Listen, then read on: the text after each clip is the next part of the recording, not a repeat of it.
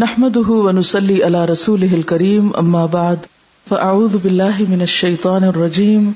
بسم الله الرحمن الرحيم. رب اشرح لي صدري ويسر لي أمري، واحلل عقدة من لساني يفقه قولي. سورة یونس، آیت چوبیس سے ستائیس. سنیے. أعوذ بالله من الشيطان الرجيم. بسم الله الرحمن الرحيم إنما مثل الحياة الدنيا كماء إن أنزلناه من السماء فاختلط به نبات الأرض مما يأكل الناس والأنعام حتى إذا أخذت الأرض زخرفها وزينت وظن أهلها أنهم قادرون عليها. أتاها أمرنا ليلا أو نهارا فجعلناها حصيدا كأن لم تغن بالأمس. كذلك نفصل الآيات لقوم يتفكرون. والله يدعو إلى دار السلام ويهدي من يشاء إلى صراط مستقيم. للذين أحسنوا الحسنى وزيادة ولا يرهق وجوههم قتر ولا ذلة. أولئك أصحاب الجنة هم فيها خالدون. والذين كسبوا السيئات جزاء سيئة بمثلها وترهقهم ذلة. ما لهم من الله من عاصم. كأنما أغشيت وجوههم قطعا من الليل مظلما. أولئك أصحاب النار هم فيها خالدون. شروع کرتی ہوں اللہ کے نام سے، جو بے انتہا مہربان، نہایت رحم فرمانے والا ہے۔ دنیا کی یہ زندگی اس کی مثال ایسی ہے جیسے آسمان سے ہم نے پانی برسایا، تو زمین کی پیداوار جسے آدمی اور جانور سب کھاتے ہیں خوب گھنی ہو گئی۔ پھر این اس وقت جبکہ زمین اپنی بہار پر تھی اور کھیتیاں بنی سنوری کھڑی تھیں اور ان کے مالک سمجھ رہے تھے کہ اب ہم ان سے فائدہ اٹھانے پر قادر ہیں۔ یکا یک رات کو یا دن کو ہمارا حکم آ گیا اور ہم نے اسے ایسا غارت کر کے رکھ دیا گویا کل وہاں کچھ تھا ہی نہیں۔ اس طرح ہم نشانیاں کھول کھول کر پیش کرتے ہیں ان لوگوں کے لیے جو سوچنے سمجھنے والے ہیں۔ اور اللہ تمہیں دار السلام کی طرف دعوت دے رہا ہے۔ جس کو وہ چاہتا ہے سیدھا راستہ دکھاتا ہے۔ جن لوگوں نے بھلائی کا طریقہ اختیار کیا، ان کے لیے بھلائی ہے اور مزید فضل۔ ان کے چہروں پر روسیاہی اور ذلت نہ چھائے گی۔ وہ جنت کے مستحق ہیں، جہاں وہ ہمیشہ رہیں گے۔ اور جن لوگوں نے برائیاں کمائی ان کی برائی جیسی ہے، ویسا ہی وہ بدلا پائیں گے۔ ذلت ان پر مسلط ہوگی۔ کوئی اللہ سے ان کو بچانے والا نہ ہوگا۔ ان کے چہروں پر ایسی تاریخی چھائی ہوئی ہوگی، جیسے رات کے سیاہ پردے ان پر پڑے ہوئے ہوں۔ وہ دوزخ کے مستحق ہیں، جہاں وہ ہمیشہ رہیں گے۔ انما مثل الحياه الدنيا كما ان انزلناه من السماء فاختلط به نبات الارض فاختلط به نبات الارض مما ياكل الناس والانعام حتى حتى اذا اخذت الارض زخرفها وزينت وظن اهلها وظن اهلها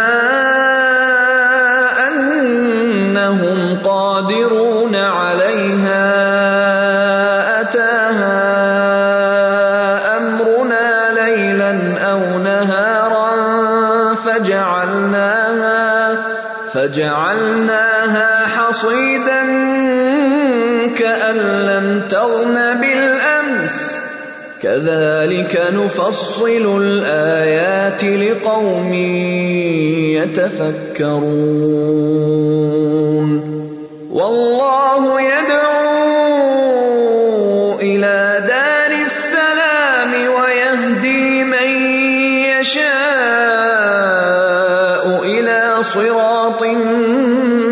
مستقيم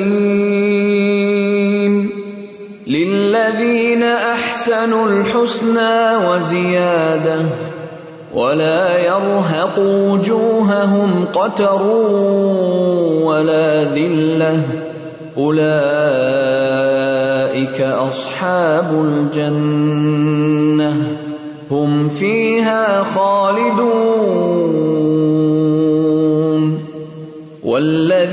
كسبوا السيئات جزاء سيئة بمثلها وترهقهم ذلة. ما لهم من الله من عاصم. كأنما أغشيت وجوههم قطعا من الليل مظلما. أولئك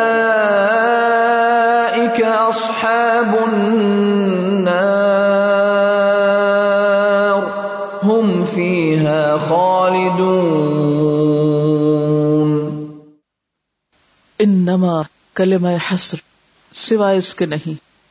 یعنی حقیقت یہی ہے، بات ہی یہی ہے۔ کیا؟ کہ مثل الحیات دنیا اس دنیا کی زندگی کی مثال کچھ ایسے ہی ہے، کمائن جیسے پانی ہو۔ کون سا پانی؟ انزلناہ من السماء، جسے ہم نے آسمان سے اتارا یعنی بارش۔ فختلط به نبات الارض۔ پھر وہ پانی مل گیا، مختلط ہو گیا زمین کی پیداوار میں۔ اس بارش نے زمین کے سبزے کو ہریالی بخشی۔ اس کی رونق کا ذریعہ بنا۔ کیا ہے وہ سبزہ؟ مما یأکل الناس والانعام، جس میں سے انسان اور جانور کھاتے ہیں یعنی فائدہ اٹھاتے ہیں۔ اور اس کے ساتھ ساتھ حتی اذا اخذت الارض زخرفها یہاں تک کہ جب زمین خوب ہری بھری ہو گئی یعنی وہ پورے جوبن پر آ گئی، پوری طرح کھل اٹھی، لہلہانے لگی، نباتات خوب گھنی ہو گئی، وہ زینت اور خوبصورت ہو گئی، بنی سمری ہو گئی یا بن سمر گئی، اور ہر طرف سبزہ ہی سبزہ نظر آنے لگا۔ وہ زن اہلہا تو اس کے مالک سمجھنے لگے۔ انہم قادرون علیہا، کہ اب تو وہ ضرور اس سے فائدہ اٹھا لیں گے۔ وہ اس پر پوری طرح قادر ہیں، فصل پک کے تیار کھڑی ہے۔ ہر چیز ان کے اختیار میں ہے۔ اب جب چاہیں اس فصل کو کاٹ کر فائدہ اٹھائیں۔ اور ابھی وہ یہ سوچ ہی رہے ہوتے ہیں کہ اتاحا امرنا، ہمارا فیصلہ آ پہنچتا ہے۔ وہ یہ فیصلہ کر ہی رہے ہوتے ہیں کہ اس سے پہلے ہمارا فیصلہ روب عمل ہو جاتا ہے۔ لیلن و نہارن، رات یا دن کے کسی بھی وقت میں، وہ رات یا دن کا انتظار نہیں کرتا۔ کوئی بھی وقت ہو سکتا ہے۔ فجال نہ تو ہم اسی فصل کو جو خوب پک چکی تھی، خوبصورت ہو چکی تھی، بند سمر گئی تھی، گھنی ہو گئی تھی، اس سے پورا پورا فائدہ اٹھایا جا سکتا تھا۔ لیکن اب کیا ہو گیا؟ حسیدن اس کی جڑ کٹ گئی۔ جب مالک یہ سمجھ رہے تھے کہ اب ہم فائدہ اٹھانے پہ قادر ہیں، تو ہمارا حکم اس پہ آ گیا اور اس کی تو جڑ ہی کٹ گئی، تو غارت ہو گئی۔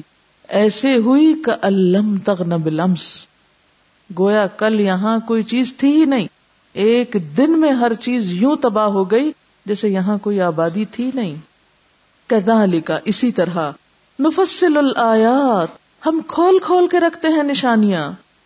ایسی بہت سی نشانیاں ہم وقتاً فوقتاً لوگوں کو دکھاتے رہتے ہیں تفصیل دکھاتے ہیں، کئی کئی دن تک دیکھی جا سکتی ہیں۔ لقوم میں یہ ان لوگوں کے لیے جو غور و فکر کر سکتے ہوں، سوچتے ہوں، وہ پھر اس سے سبق بھی لے لیتے ہیں۔ اس کے برعکس، دنیا کے اس فریب کی دوسری طرف کیا ہے؟ واللہ یدعو الى دار السلام، اللہ تمہیں سلامتی کے گھر یعنی جنت کی دعوت دیتا ہے۔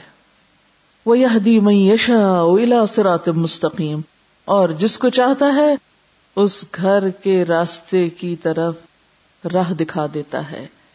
سرات مستقیم، وہ سیدھا راستہ جو جنت تک پہنچائے بندے کو۔ یعنی دین کا وہ راستہ جو وہاں تک لے جائے۔ تو جس کو اللہ چاہتا ہے، وہ اس شخص کو وہ راستہ بھی دکھا دیتا ہے۔ للذین احسن الحسن اب جو لوگ اس راستے پہ چل پڑتے ہیں اور اچھے کام کرنے لگتے ہیں، ان کے لیے جواباً بھی بھلائی ہے۔ جنہوں نے احسنو کیا، ان کے لیے حسنا ہے، عدلے کا بدلہ ہے۔ وہ زیادہ، اور چونکہ اللہ کا فضل بڑا ہے، اس لیے زیادہ بھی ہے۔ صرف بدلہ نہیں، بدلے سے زائد ہے۔ ولا يرحق وجوههم قطر ولا ذلہ ایسے لوگوں کے چہرے پر نہ سیاہی ہوگی، نہ ذلت ہوگی۔ الائے کا صحاب الجنہ، یہ جنت والے لوگ ہوں گے۔ ہم فیہا خالدون، جس میں اب وہ ہمیشہ رہیں گے۔ انہوں نے عارضی دنیا کی حقیقت پہچانی تھی۔ اس لیے انہوں نے صرف اس عارضی دنیا ہی کے لیے کام نہیں کیا۔ انہوں نے اپنے اس گھر کے لیے کام کیا۔ لہذا آج یہ ہمیشہ کے لیے ان کے نام ہے۔ والذین کسب السیئات اور وہ لوگ جو دنیا کی زندگی پر بھول گئے، اس کے حسن کو دیکھ کر فریب کا شکار ہو گئے دھوکا کھا گئے اور اپنی منمانی کرتے رہے سرات مستقیم پر نہیں چلے۔ تو ان کے لیے کیا ہے؟ جزا اتم بمثلہا۔ برائی کا بدلہ اتنا ہی، زیادہ نہیں، بس اتنا ہی۔ ایک کے بدلے میں ایک۔ وہ ترحق ہم اور نتیجتاً ان کے چہروں پر ذلت اور رسوائی ہوگی مالہم من اللہ من عاصم۔ ان کے لیے اللہ کے سوا اب کوئی بچانے والا کوئی مددگار نہ ہوگا۔ اور وہ سیاہی کس قسم کی ہوگی؟ ایسی جیسے انما اغشیت وجوہہم قطعم من اللیل مظلمہ۔ گویا ان کے چہروں کو سیاہ رات کے کسی ٹکڑے نے چھپا لیا ہو۔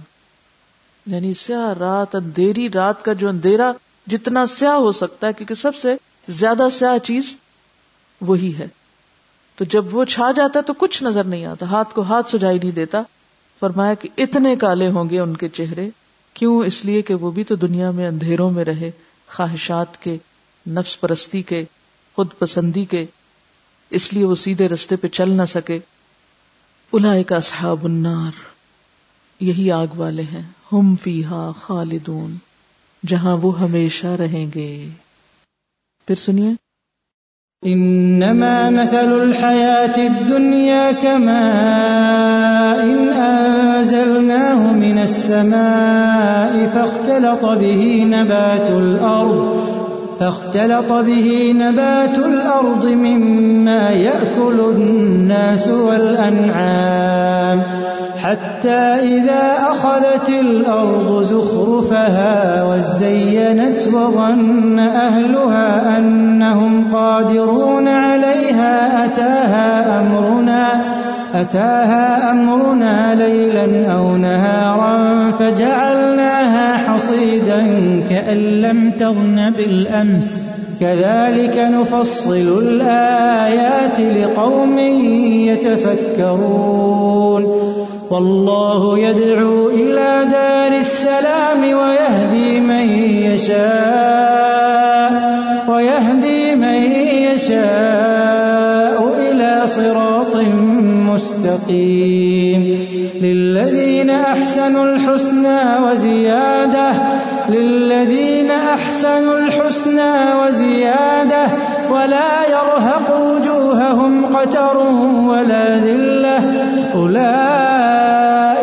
أصحاب الجنة هم فيها خالدون والذين كسبوا السيئات جزاء سيئة بمثلها وترهقهم ذلة ما لهم من الله من عاصم كأنما أغشيت وجوههم قطعا من الليل مظلما أولئك أصحاب النار هم فيها خالدون ان آیات میں کس موضوع پہ بات ہو رہی ہے؟ کیا سمجھا آپ نے؟ کس ٹاپک پہ بات ہونے کو جا رہی؟ دنیا کی حقیقت، دنیا کی حقیقت پر بات ہے۔ کون سی دنیا؟ وہ کہاں ہوتی ہے؟ ہم نے اس سے پیچھے صحابہ کرام کا کردار پڑا اور جتنا جتنا اس پر غور کیا، ایک ہی بات سمجھ میں آئی کہ ان کی نظریں دنیا پر نہیں تھیں، آخرت پر تھیں۔ وہ آخری درجے کے بے غرض لوگ تھے جو دنیا قربان کرنے میں خوشی محسوس کرتے تھے، دنیا حاصل کرنے کی بجائے، دینے پہ راضی ہوتے تھے لینے کی بجائے۔ وہ دینے کے لیے تڑپتے تھے۔ ان کے غم اس کے لیے تھے کہ ہمارا دیا ہوا قبول ہو جائے اور ہم سے کوئی لے لے۔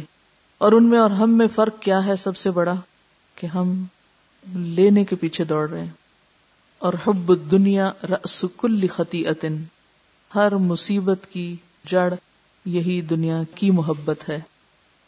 تو پھر لازم ہے کہ ہم دنیا کی حقیقت کا ذرا قرآن اور دنیا بنانے والے کی نظر سے اس کا جائزہ لیں۔ کہ وہ کیا کہتا ہے کہ یہ دنیا کیا ہے؟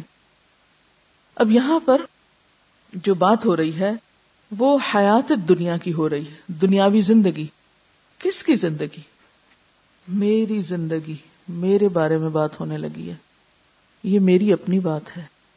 فی ہی ذکر کم جب ہم دنیا کی زندگی کی بات کرتے تو ذرا آپ تھوڑی دیر کے لیے سوچئے، دنیا کی زندگی کیا ذہن میں آتا ہے؟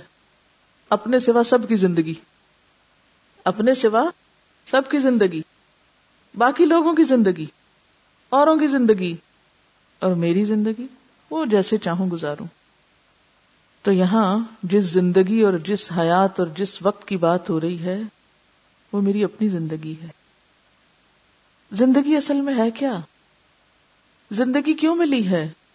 خلق الموت والحیات لیبلوکم۔ امتحان۔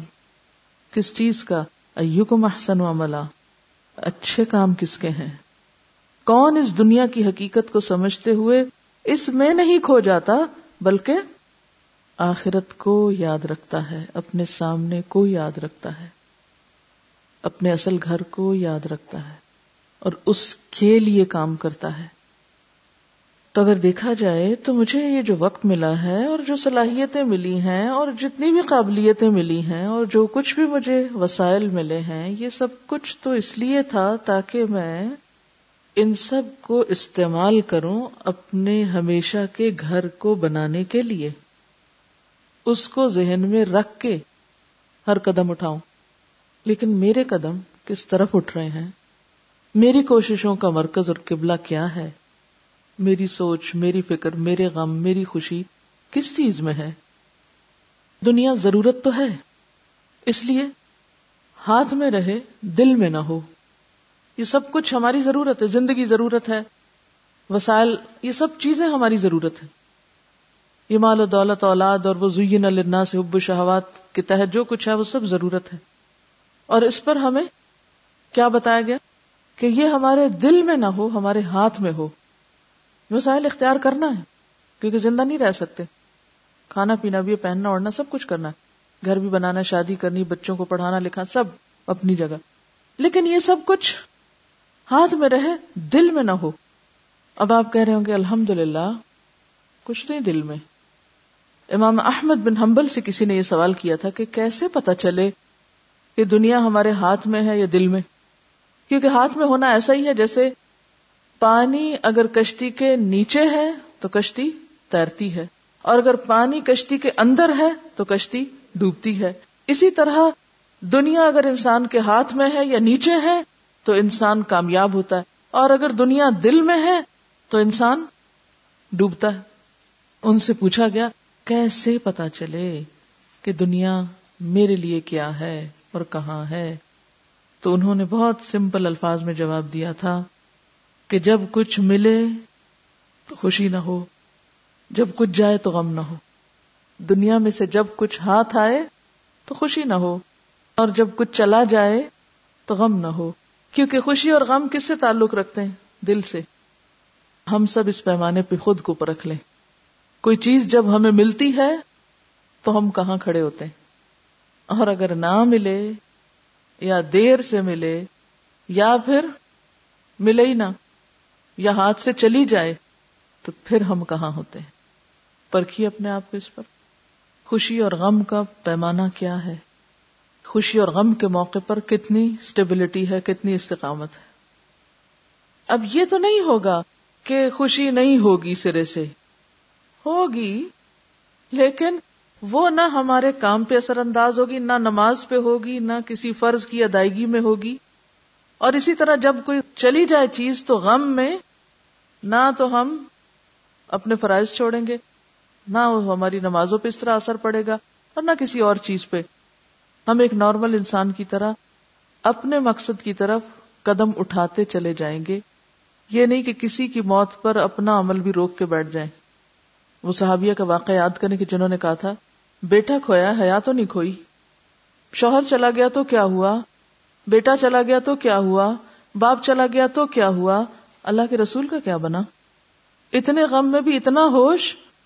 یہ ہے حب رسول۔ ہمیں خوشی اور غم ملتے تو ہم اپنے رسول کی سنتوں کو کتنا یاد رکھتے ہیں۔ تو جس کے اندر دنیا سے جتنی بے نیازی ہوگی، اس کے اندر اسی درجے کی آخرت کی محبت ہوگی، مقصد کی لگن ہوگی۔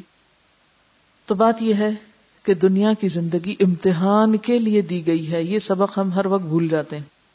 اور اس بھول کے نتیجے میں دنیا کو گھر بنا بیٹھتے ہیں، دنیا کو منزل سمجھتے ہیں۔ اب اسی امتحان کے لیے اللہ نے ہمیں آزادی دی تھی، مواقع دیے۔ کیونکہ اگر مواقع نہ دیے جاتے تو امتحان کیسے ہم دیتے؟ اچھا ہم نے اس آزادی کو کیا سمجھا؟ ہم آزاد ہیں، ہم جو چاہیں کریں۔ اب ہم اپنی منمانی کر سکتے ہیں۔ ہم نے اس آزادی کا مفہوم کچھ اور سمجھ لیا۔ لیکن انہی حالات میں ہم سب کی زندگی میں کوئی نہ کوئی واقعہ، کوئی نہ کوئی چیز ایسی ہوتی رہتی ہے جس سے ہم اس زندگی کی حقیقت کو پہچان سکتے ہیں، سوچ سکتے ہیں۔ عبرت پکڑ سکتے ہیں۔ جو مسلسل ہمیں یاد دہانی کراتی ہے کہ یہ زندگی جانے والی چیز ہے، یہ دنیا ختم ہونے والی چیز ہے۔ بہت سے واقعات ہمیں ریمائنڈ کراتے رہتے ہیں کہ جانا ہے جانا ہے جانا ہے۔ ہم نے بھی جانا ہے۔ اور سب کچھ بہت جلدی ہاتھ سے چھننے والا ہے۔ کیا کبھی کوئی ایسا واقعہ سنا، دیکھا، جانا، معلوم ہے، یاد ہے؟ کہ جس سے آپ نے یہ سبق سیکھا ہو کہ ہم نے بھی جانا ہے اور میرے پاس جو کچھ ہے وہ بھی چھن جانا ہے۔ کچھ پتا ہے؟ کچھ خبر ہے؟ ایک نہیں، دو نہیں، بڑے بڑے نہیں، چھوٹے چھوٹے، بہت سے واقعات روز ہماری زندگی میں نظر آتے ہیں ہمیں۔ جہاں ایک چیز ٹوٹتی ہے، ایک گم ہوتی ہے، ایک ہاتھ سے جاتی ہے، ایک ختم ہوتی ہے، ایک خبر آتی ہے۔ ہر روز یہی ہو رہا ہے کہ یہ سب کچھ اپنے اینڈ کی طرف جا رہا ہے۔ ہر نکلتا سورج جب روز غروب ہوتا ہے تو کیا سبق دیتا ہے؟ کہ ایک دن آئے گا یہ دوبارہ نہیں طلوع ہوگا۔ ہر بدلتا موسم کیا بتاتا ہے؟ وقت کا گزرتا ہوا لمحہ لمحہ کیا بتاتا ہے کہ وقت کبھی نہیں آئے گا۔ ہمارے ہاتھ میں ہمارے پاس جو زندگی ہے ہر لمحہ فوت ہو رہی ہے۔ ایک بڑی موت آنی ہے اور ایک لمحوں کی موت ہر وقت ہمارے ہاتھوں ہو رہی ہے۔ ہر لمحہ سرک رہا ہے، ہمارے ہاتھ سے جا رہا ہے۔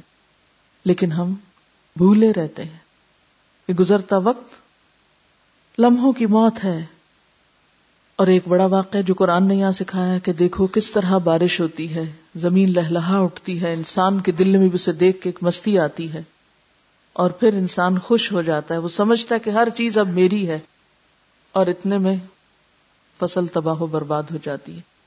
کوئی آفت آتی ہے، کوئی بگولا اٹھتا ہے، سب کچھ ختم ہو کے رہ جاتا ہے۔ آپ نے سنا ہوگا کہ یہی لاہور میں ایک انسان کی غلطی سے ٹرانسفارمر کے اوپر جب دھات کی ڈور گری، اس سے اس میں دھماکہ ہوا اور اس سے چھ سو دکانیں جل گئی لمحوں کے اندر معلوم نہیں، ایک ایک دکان والے کو اپنی دکان اسٹیبلش کرنے میں کتنے سال لگے ہوں، کتنی کتنی محنت ہو، کتنے کتنے عرصے کا سرمایہ جمع کیا ہو۔ اور کبھی شاید کسی ایک کے بھی دل میں یہ خیال نہ گزرا ہو کہ یہ ہونے والا ہے۔ اور جب ایسے واقعات ہوتے ہیں تو ہم کہتے ہیں الحمد للہ ہمارا تو سب ٹھیک ہے، ہمارے ساتھ تو یہ نہیں ہوا۔ اپنے آپ کو محفوظ سمجھ کے پھر بھول جاتے ہیں۔ یہ یاد نہیں رکھتے کہ یہ ہمارے ساتھ بھی ہونا ہے جب ہماری زندگی کو جانا ہے ہمارے ہاتھ سے۔ جب آخری لمحہ بھی ہمارا فوت ہو جائے گا تو اس کے ساتھ ہم بھی فوت ہو جائیں گے۔ ہم بھی ختم ہو جائیں گے۔ جو سیکھنے کا سبق اس وقت ہوتا ہے کسی کے فوت ہونے پر، وہی ہم بھولتے ہیں سب سے زیادہ اس وقت۔ اس کے جانے پر تو ہم خوب رونا دھونا مچاتے ہیں۔ اپنا جانا پھر بھی بھولے رہتے ہیں۔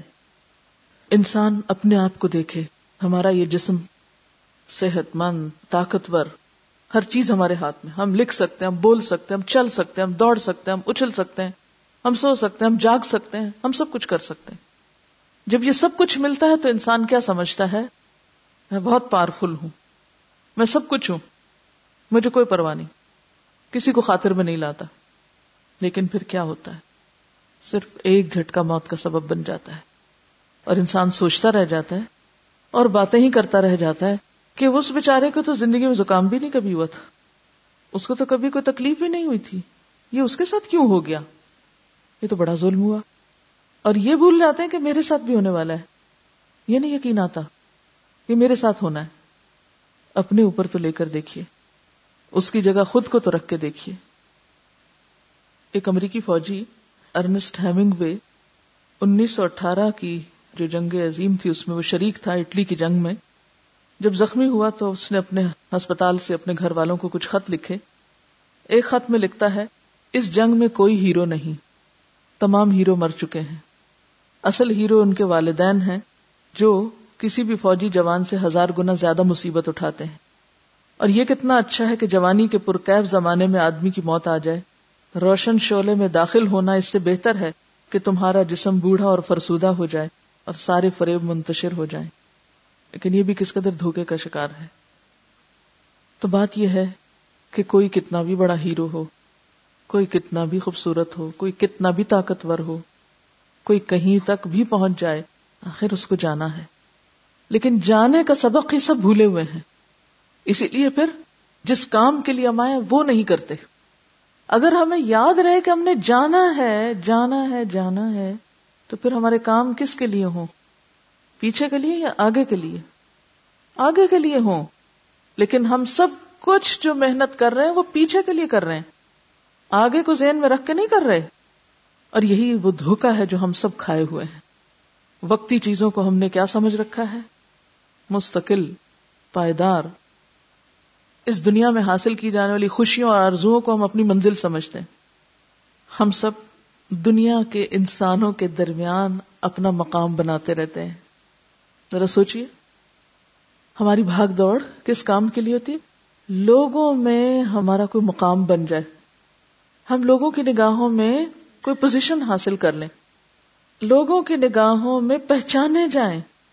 دنیا میں پہچانے جائیں، مان لیے جائیں۔ اور اتنے میں کیا ہوتا ہے؟ دنیا میں خود کو منواتے منواتے موت آ جاتی ہے۔ اور معاملہ اپنے ہاتھ سے نکل جاتا ہے۔ جو کچھ بنایا تھا وہ پیچھے رہ جاتا ہے اور جس کے لیے کبھی تیاری نہیں کی وہ آگے ہوتا ہے۔ اصل میں انسان کی جو بھی خواہشات ہیں وہ اس ناقص دنیا میں پوری نہیں ہو سکتی۔ اسی لیے اس کو کہا گیا ہے کہ وہ پائیدار دنیا کے لیے کام کرے جس کی طرف اللہ بلا رہا ہے۔ اور وہ کیا ہے؟ واللہ یدعو الى دار السلام۔ اللہ سلامتی کے گھر کی طرف بلا رہا ہے۔ سلامتی سے کیا مراد ہے؟ یعنی اس میں کچھ بھی نقصان نہیں، کسی بھی چیز کا کچھ چھوٹنا نہیں۔ کچھ ٹوٹنا نہیں، کچھ پوٹنا نہیں۔ اس دنیا میں تو ہر خوشی کے ساتھ ایک غم بھی ہے۔ ہر کہکے کے پیچھے ایک آہ بھی ہے۔ ہر کامیابی اپنے پیچھے ایک ناکامی بھی رکھتی ہے۔ یہ زندگی دکھ اور رنج سے خالی ہو ہی نہیں سکتی۔ ہمارا حال کیا ہے؟ ہم دکھوں اور رنجوں سے ہی لڑتے رہتے ہیں۔ انہیں کو ہٹانے کی فکر میں اور فکر مند ہوتے رہتے ہیں۔ غموں سے بھاگتے ہوئے مزید غمگین ہو جاتے ہیں۔ پریشانیوں سے نجات حاصل کرتے کرتے مزید پریشان رہنا شروع کر دیتے ہیں۔ کیونکہ ہم جو کچھ یہاں تلاش کر رہے ہیں وہ یہاں نہیں ہے۔ ہم سب کس چیز کے پیچھے بھاگ رہے ہیں؟ امن، سلامتی آفیت اطمینان، خوشی، سکون، بے خوفی، بے فکری کی زندگی ملے ہم کو۔ وہ یہاں ہے نہیں۔ وہ کہیں اور رکھی ہوئی ہے۔ ہم وہ یہاں تلاش کر رہے ہیں۔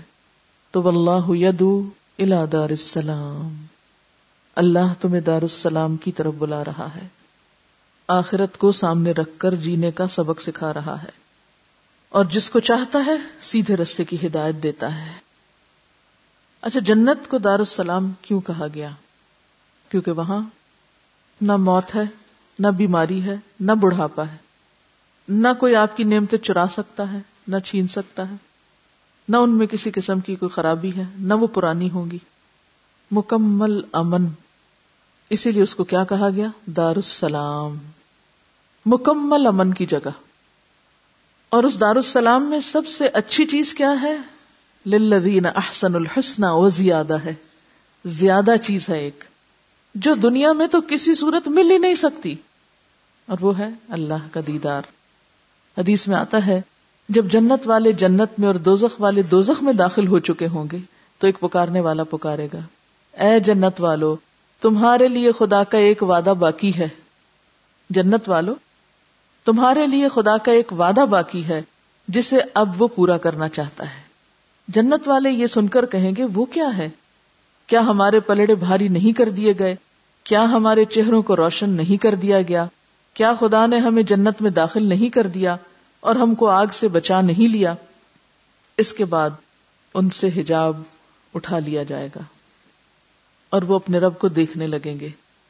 بس خدا کی قسم، کوئی نعمت جو خدا نے انہیں دی ہے، وہ ان کے لیے خدا کو دیکھنے سے زیادہ محبوب نہ ہوگی اور نہ اس سے زیادہ ان کی آنکھوں کو ٹھنڈا کرنے والی۔ یہ ہے زیادہ۔ یہ زیادہ دنیا میں ہے نہیں، یہ صرف دارالسلام میں ہے۔ اور جو شخص دنیا کو سامنے رکھ کے کوششیں کر رہا ہے، وہ اس نعمت سے محروم ہونے والا ہے۔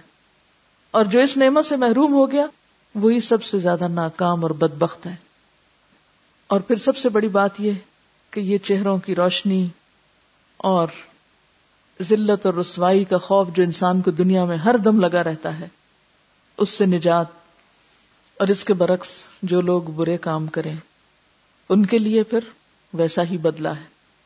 وہ ایک ایسی ناکامی سے دو چار ہونے والے ہیں جو کبھی کامیابی میں پھر نہیں بدل سکتی۔ وہ آخرت میں دوزخ کے باسی ہوں گے، جہنم میں جانے والے ہوں گے۔ اور شدید مایوسی اور غم سے ان کے چہرے کالے ہوں گے۔ یعنی گناہوں کی میل تو ہوگی ہی۔ اللہ کی نافرمانی کی سیاہی تو ہوگی، لیکن اس سیاہی میں مزید شدت کب آئے گی؟ غم اور ذلت اور رسوائی کی وجہ سے۔ جیسے وہ گویا اندھیروں میں ڈوب گئے ہیں کہیں۔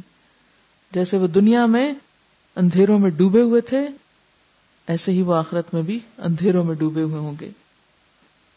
اگر کسی انسان کو یہ پتا چل جائے کہ وہ کسی ایسی بیماری میں مبتلا ہے جس سے شفا ہو ہی نہیں سکتی اور اس کا نتیجہ صرف موت ہے، تو اس کی کیفیت کیا ہوگی؟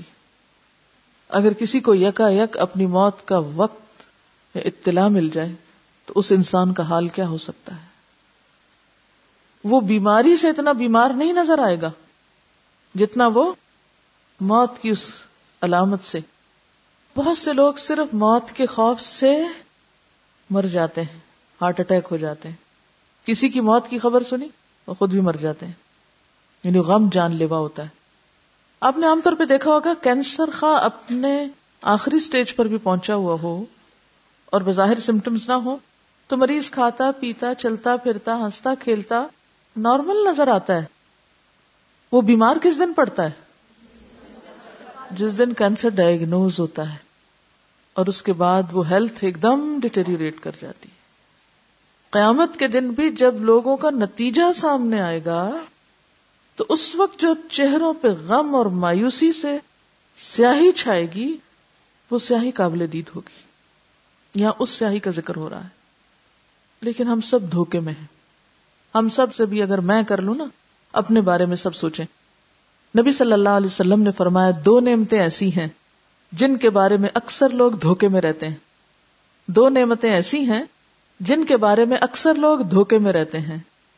اور وہ کیا ہے الصحت والفراغ، صحت اور فرصت۔ دنیا میں زندگی گزارنے کے لیے دو چیزیں ضروری بھی ہیں۔ آپ اسی وقت کام کر سکتے ہیں جب آپ صحت مند ہو اور آپ کوئی کام اس وقت کر سکتے ہیں جب آپ کے پاس وقت ہو یعنی فراغت ہو۔ یہ دو چیزیں چاہیے نا آپ کو۔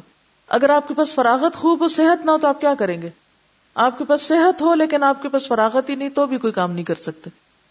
اب ہوتا کیا ہے کہ انسان اپنے دنیا کے کاموں میں مشغول رہتا ہے اور اس کے پاس فرصت کس چیز کے لیے نہیں ہوتی؟ آخرت کے کام کے لیے نہیں فرصت ہوتی۔ ہم سب مشغول کس میں زیادہ تر ہر شخص مصروف ہے۔ ایک ایک نہیں، دو دو جابس کر رہے ہیں۔ ایک دنیا کے لیے اور ایک آخرت کے لیے۔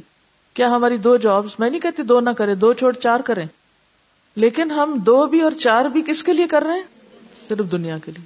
ہاں اگر ہم یہ کریں کہ ایک جاب دنیا کے لیے کر لیں اور ایک اللہ کی راہ میں دینے کے لیے، تو کوئی حرج نہیں، دو کریں، تین کریں۔ لیکن اگر ہم دو کی دو ہی دنیا کے لیے کر رہے ہیں، عبداللہ بن مبارک کا آپ نے سنا ہوگا کہ وہ بھی کام کیا کرتے تھے۔